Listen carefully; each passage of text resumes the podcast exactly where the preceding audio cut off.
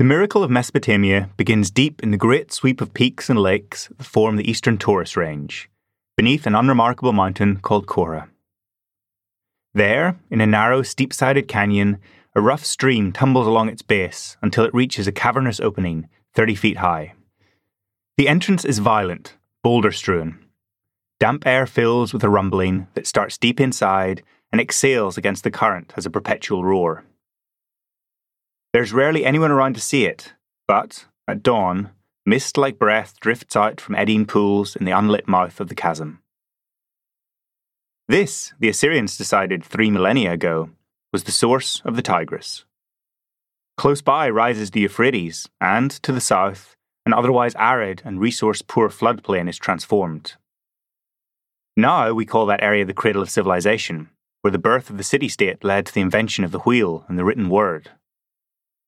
To that list of firsts, we could also add codified legal systems, schools, sailing boats, beer brewing, and love songs.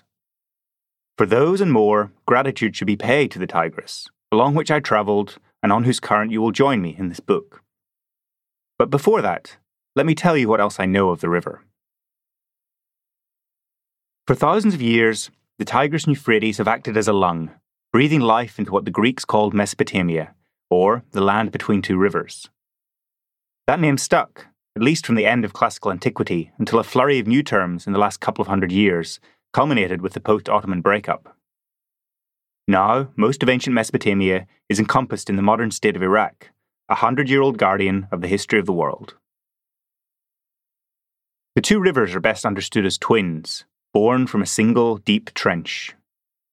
That was during the last ice age, sixteen thousand years ago, and when the ice melted, the two entities we now know are separated. Their courses have changed a little over the years, particularly in the south where the gradient is gentler, but mostly their nature and direction have remained consistent. From the headwaters, the Euphrates meanders around modern Turkey, finding manic courses through high mountains, then pitches east as if heading for the Mediterranean.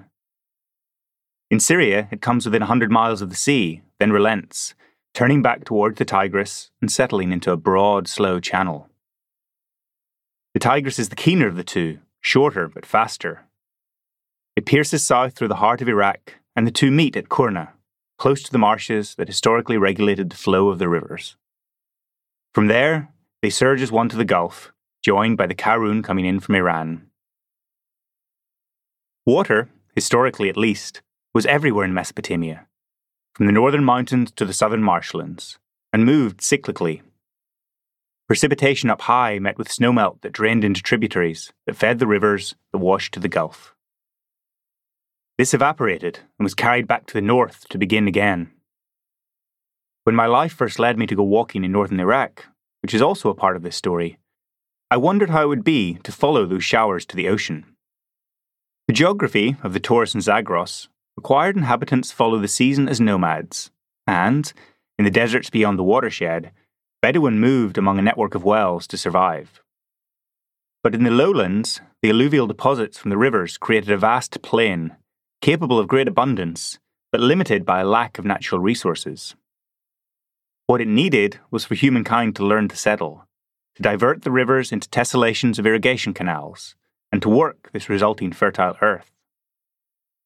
Around ten thousand B C, hunter-gatherers came down from the mountains to the north of Mesopotamia, where there was still enough rain to nurture a culture of nascent crop planting and animal husbandry.